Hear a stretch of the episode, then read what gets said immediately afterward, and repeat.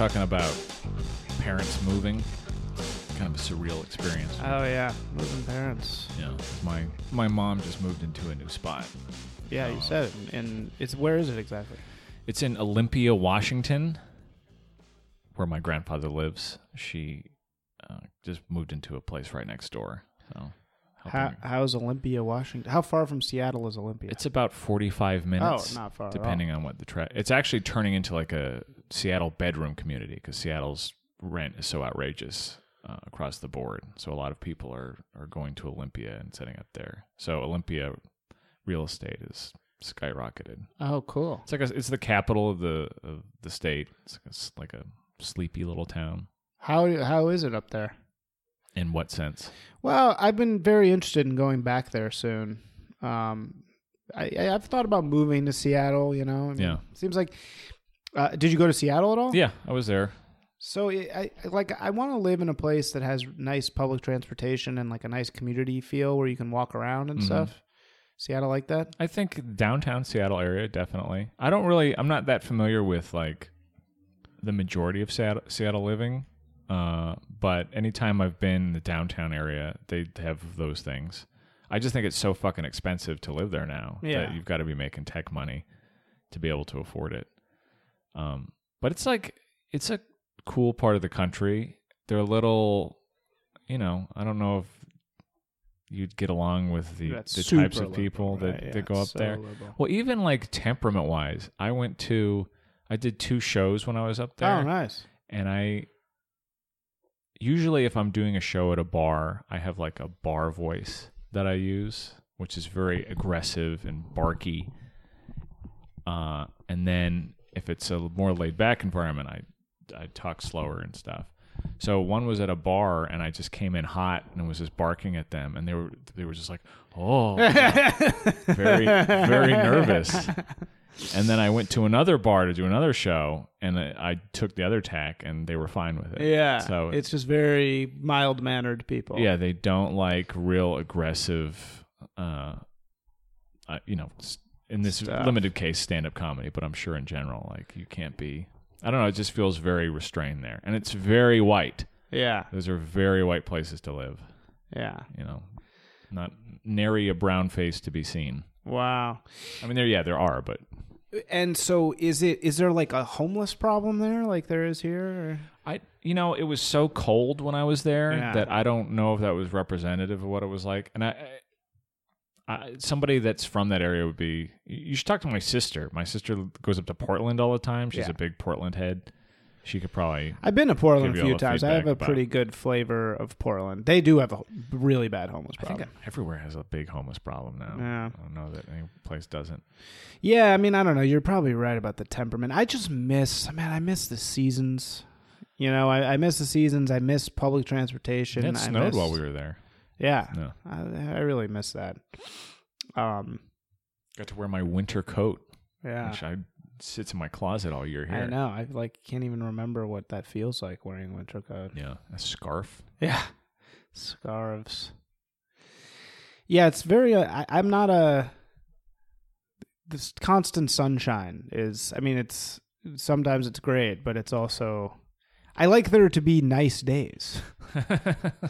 It's so funny to me now when people say, "Oh, it's a nice day today." Yeah. like it's a nice day every day. What are you talking about? yeah, it's rarely not. Yeah, yeah. It's like three days out of the year. Yeah, the other day was pouring rain here, and it was like I was inside doing work. It felt so good, to, like be inside with the bad weather outside. When it's raining and you're indoors, yeah, it's great. it's great. I know, You, just, you can relax. And have some soup. right? When's the last time you had soup? I know. It's like this is like not natural. This is like desert people land. yeah.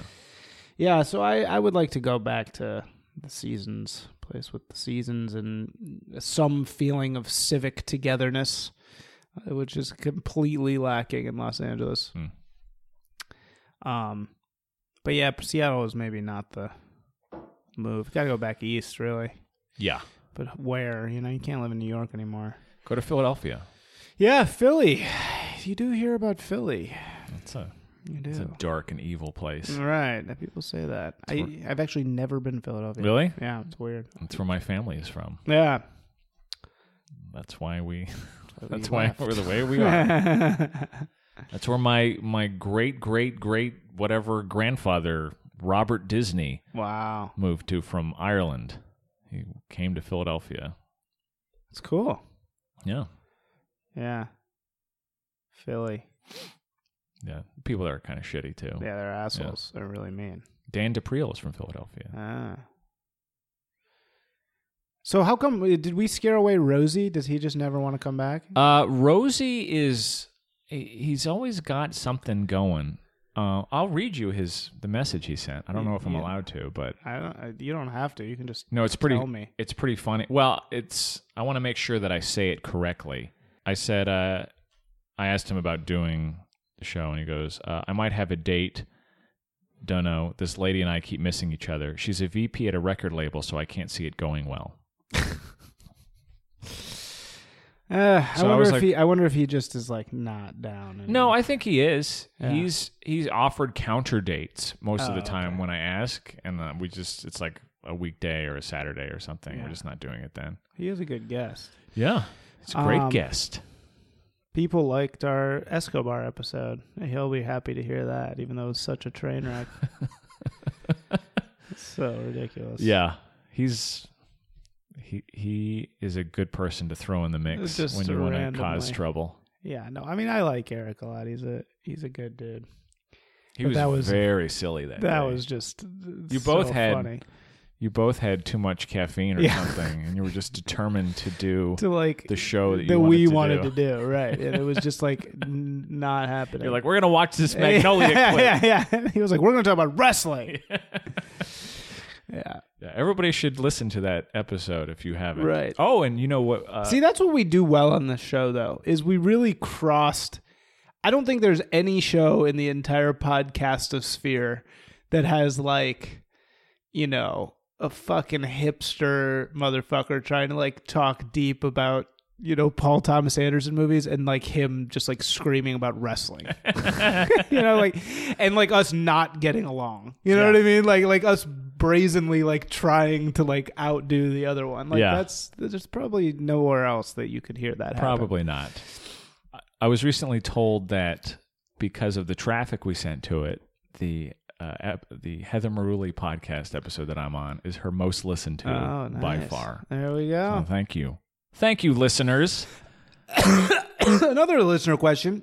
Why do we have so many Dutch listeners? Can somebody in the Netherlands tell us? We have like sudden influxes of Dutch people listening to this. Yeah, there's a lot of Dutch downloads. Maybe it's the same person in a lot of different places from many different IP addresses, but it seems like there's a substantial amount of listening going on. yeah, and, and and when you look at our related downloads, it's a bunch of Dutch. There's like a lot of Dutch podcasts.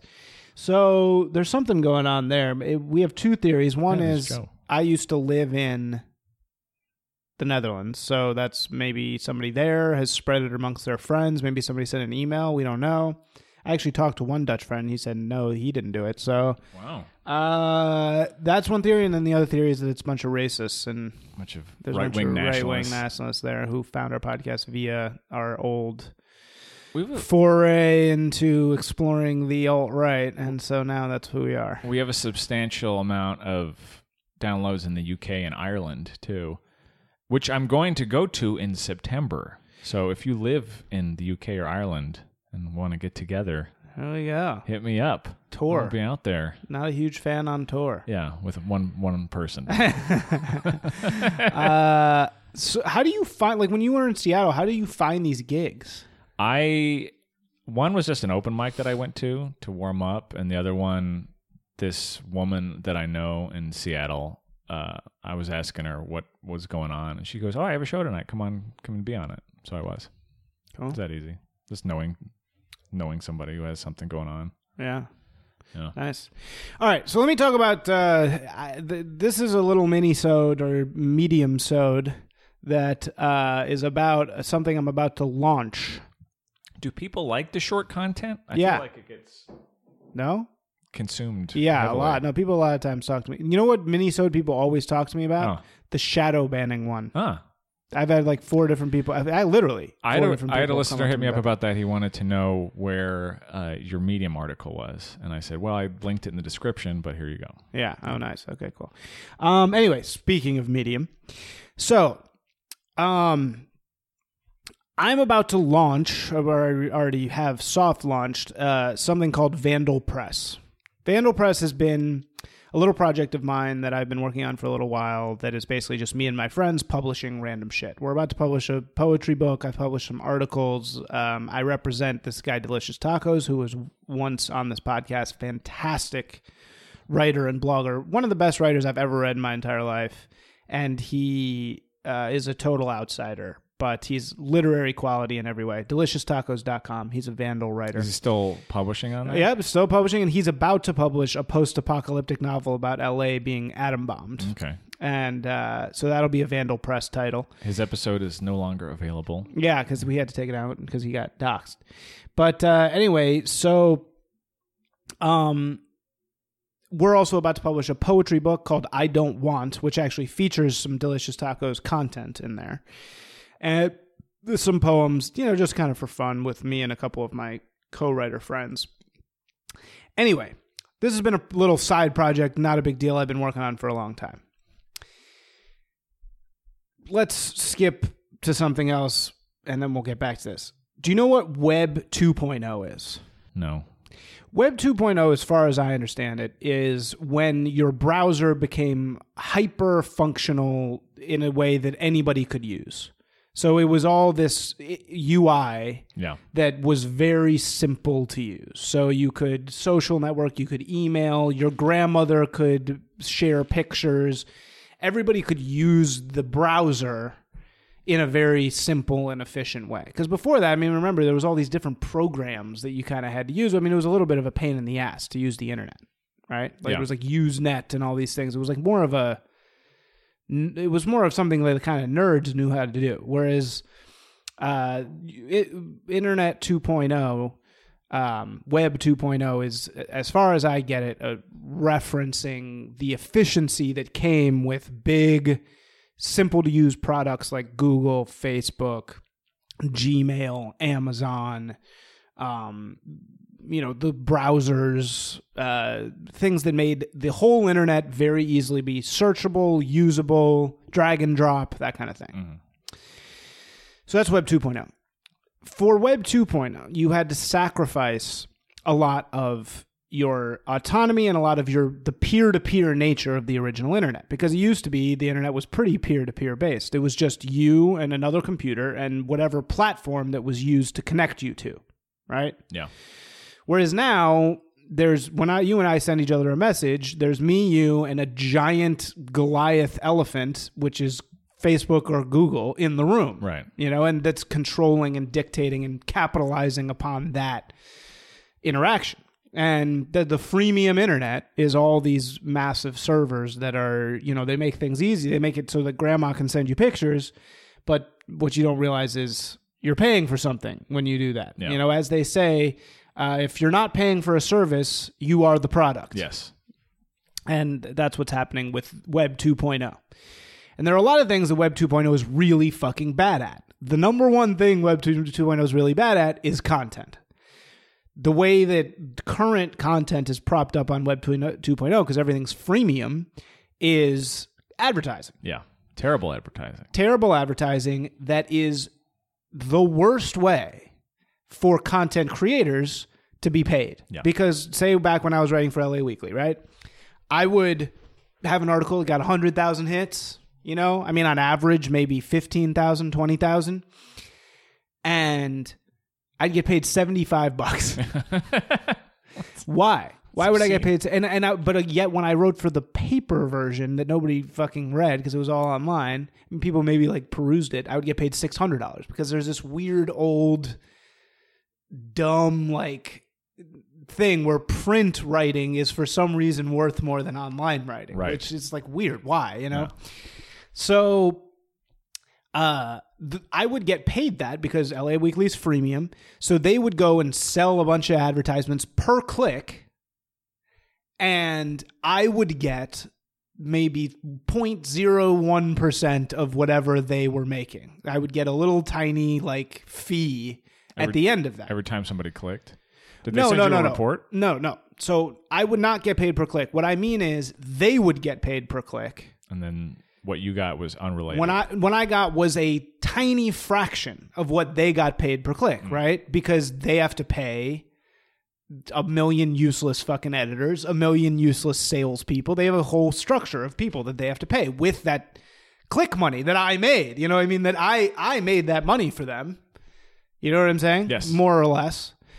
And I'm getting maybe a fraction of a one percent of the money that of what they sold on that in terms of however much advertising they sold, right? yeah. Anyway, that's how the old model works. Another way the old model works is you, what you see the New York Times and Washington Post trying to force you into now, which is these ten dollar a month subscriptions, which you're never gonna fucking buy. Nobody's gonna buy that. You know, I mean, like, because you'd have to buy one for the Washington Post, you'd have to buy one for the Wall Street Journal, you'd have to buy one for the New York Times, you'd have to buy one for everything Yes. you know, and nobody's going to do that.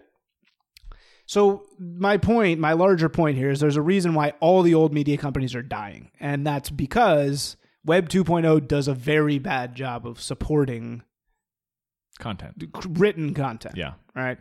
Any content, really. Really, any content. It's a, it's horrible for content creators. Right. Yeah. I mean, sure, there's a certain level of democratization. So, like, oh, I make fucking YouTube makeup videos. I would have never been able to be famous before, but sure. So, yeah, right. You can do that now, which you couldn't do before. But uh, for most content creators, particularly only- serious ones, That only happened because a lot of those people got in on that era of it being easier to to monetize at that point. right? And well, and monetizing on YouTube is, as we'll talk about in a second, is still profit sharing. Yeah. Y- YouTube is selling ads Yes. and giving you some tiny, tiny percentage. You, you get a million hits, it's like a hundred bucks. Yeah. You know.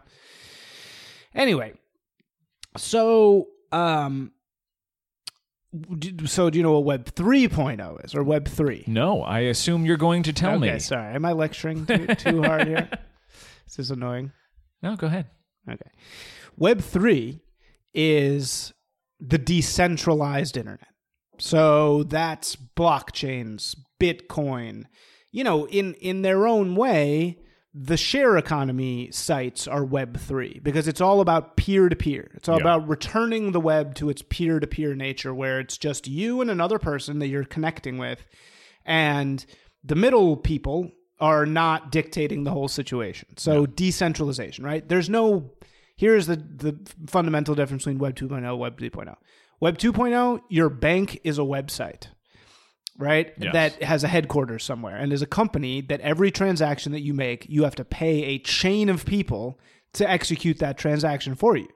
You're constantly paying for that in di- different ways. Web 3.0 is Bitcoin. There is no Bitcoin headquarters. There is Right. no company that is Bitcoin. Bitcoin is completely decentralized. So when I send you a dollar in Bitcoin, it's just you and me. Please. Yeah, no, it's it's just you and me. It's you and me and a automated chain, an automated transaction chain. Right. So there's a million different Web3 products. It's the decentralized web. You know, Urbit, this company that I work for, is a very Web3 product. It's all about returning the web to these purely decentralized things and using blockchains and using all these various different things. In the content creation context, the great thing about Web3 is that it's trying to implement micropayments. So micropayments are peer-to-peer payments for content on a micro basis. So the fun, the basic idea would be every time you click on one of my articles, you pay me a cent. And that's automatically set up. Well, no, it- it doesn't. That pure form of it actually doesn't even exist yet. But that's the concept that we're headed towards. And micropayments have long, if you Google it, you'll see it's long been something that they want the blockchain to be able to do. Right. Right. Because right now, a bank would never implement a system where I you can just pay me a cent to click because it would cost them so much to process Yeah. all those one cent transactions that they would never do it. Right. Yeah. So all these companies are popping up that are starting to implement these micropayments content platforms. There's Medium, which does not work on a blockchain, so it's more centralized, but they have a claps based micropayment system. There's Steemit, which does work on a blockchain. That's basically like blockchain medium. There's Open Bazaar, which is like block uh, like a blockchain based Amazon. There's uh, Patreon, Right. which is micro monthly micropayments from you directly to your favorite content creators. So, for example, I pay Caitlin Johnstone, who's this great medium journalist woman. I pay her three bucks a month, and everybody that pays her, she has an audience of maybe ten thousand people. She gets three thousand dollars a month from her audience, just pure on Patreon. There's you know there's things like Create Space, which are print on demand books. Yep. There's um, Gab A, which is supposedly going to be a micropayments Twitter ish thing. Um, there's Tron. There's Brave browser. There's uh, a bunch of these different products that are coming in to do this micropayments type of thing. So what does that have to do with your publishing company? Okay. So I tested out Medium's micropayment system about a month ago. I published an article called "What It Feels Like Leaving Social Media," something like that. How it, how leaving social media affects your mind. Right. Right. Little article, maybe took me a day to write, nothing big. Um, and I monetized it on Medium's claps based program. Their plat cat claps based micropayments program works that members pay in five dollars a month, and then you pay no matter what. But the more you clap, the less your claps are worth. You can read articles without clapping at all, so you don't have to micropay at all. But if you do clap, your claps are worth you know anywhere from probably a couple bucks to 1 cent or a fraction of a cent. Right. Right? Actually, and that's also how Spotify works. Did you know that? Mm-mm. So Spotify, we pay. Do you do Spotify? I pay twelve bucks a month. If I only listen to one song that month, I, that song gets twelve dollars. If I listen to a thousand songs, that twelve dollars is split up amongst all those different songs. I, I think I've heard that's how it works. So somebody should verify that. But um, so that's how Medium's micropayment system works. The beauty of micropayments is that there's no middlemen. Again, there's just the platform, which is Medium, who, you know, takes some small percentage, and then there's me, right? That article I published got 5,000 hits, which is like fine, and it got 1,400 claps. But of those claps, you can clap 50 times, up to 50 times an article. Of those claps, only about 20% were paid members Okay.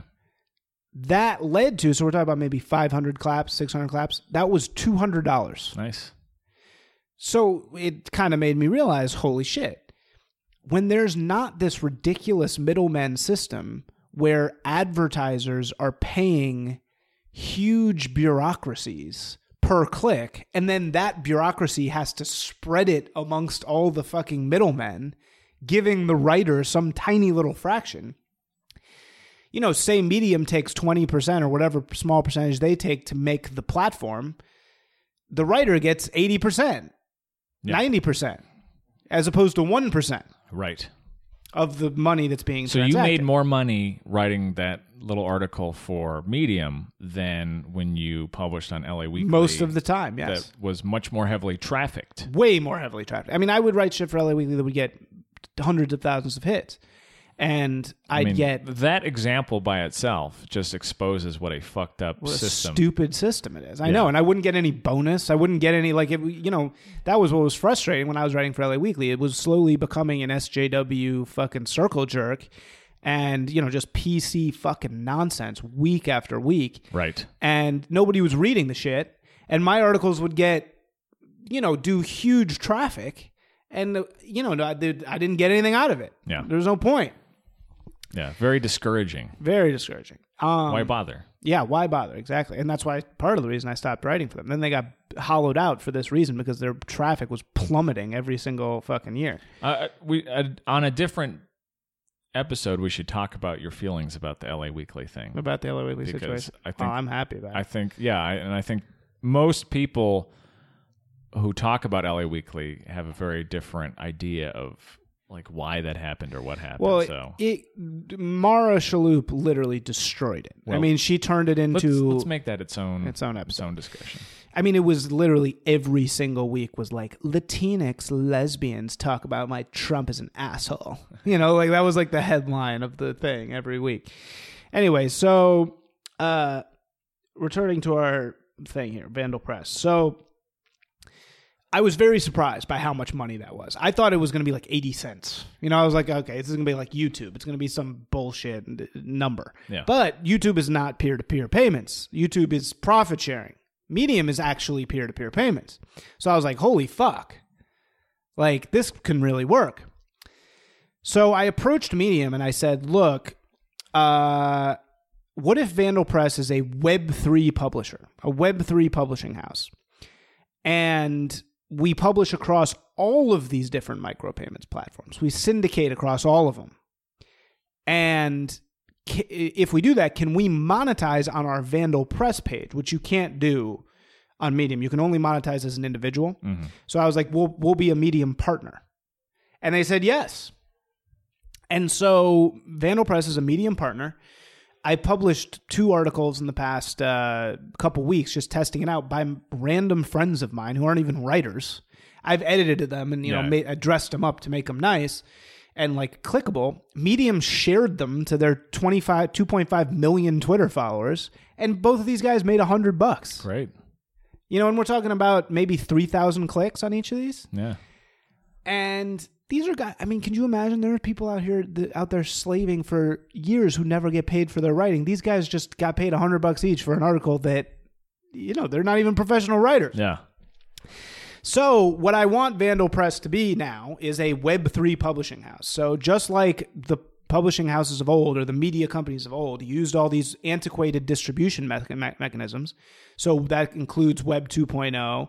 That includes uh, newspapers and bookstores and all these old distribution channels. Vandal Press will be a publisher that just goes through the new micropayments platforms. So, say Delicious Tacos publishes his book, we'll do it on pay per publish Create Space, get people to buy it straight on there. We'll syndicate chapters through Medium, Steemit, Tron, all these new micropayments platforms. We'll set up a Patreon account. We'll talk, tweet about it on Gab A. You know, so you're getting micro paid all throughout the entire system. Nice. That's an idea. exciting system, I think, for for people that would want to make some coin off of their Right. their efforts. and it's totally merit based because either people click your shit or they don't. Yeah. and it's also the maybe a solution you know i mean this is what's so, so exciting about it is like i have thought about creating a media company forever but i've always just been like why would i enter a dying horrible field that Yeah. like you know that is clearly dysfunctional and not working? You know new york times can't keep the lights on. Like how the fuck is my little media company going to do Right. anything? But this seems like wow maybe this is a path forward. I don't know but maybe it's a solution Yeah, I mean, just just the comparison between what happened for you at LA Weekly and what you were able to do with that Yeah. article, which was shadow banned on Twitter. I mean, on Reddit, uh, is a, is hugely instructive. Like, yeah and it's also like think about that took me okay all things considered that article probably took me four hours right? on la weekly i would have to go back and forth with an editor Yeah, five times i mean it would take me a week yeah, to finish an article that i'd get paid maximum $150 for yeah. It's gross. it's really gross Exciting. Where can people learn more? Learn more. Well, we have all the socials. So we have uh, Vandal Press Instagram, Twitter, Facebook. It's just Vandal Press. We have a website, vandalpress.com. And what you should really do is follow our Medium, which is Vandal Press on Medium. Or, or follow me on Medium. And, uh, you know, you can see that I'm the editor of Vandal Press. And hey, writers out there, please send me your stuff, make some money. Yeah. And how, what's the best way to send it to you? Uh, email me. You can email me at Isaac, I S A A C, at vandalpress.com. Um, yeah, I mean, that's probably the best way. Do it. Get paid for writing Get paid for writing and work with Isaac. and work with me. And you know, let's make you know the content has to be good. I mean, I, I want to be a brand. I don't want to just be like anybody can do this. You know, Yeah, you don't. you know, I, I want to actual say stuff. I don't. This isn't going to be like Buzz. You know, Huffington Celebrity Post. gossip. No, yeah, none of Send that. your celebrity gossip to Isaac. right. I mean, I have to. They have to be good takes.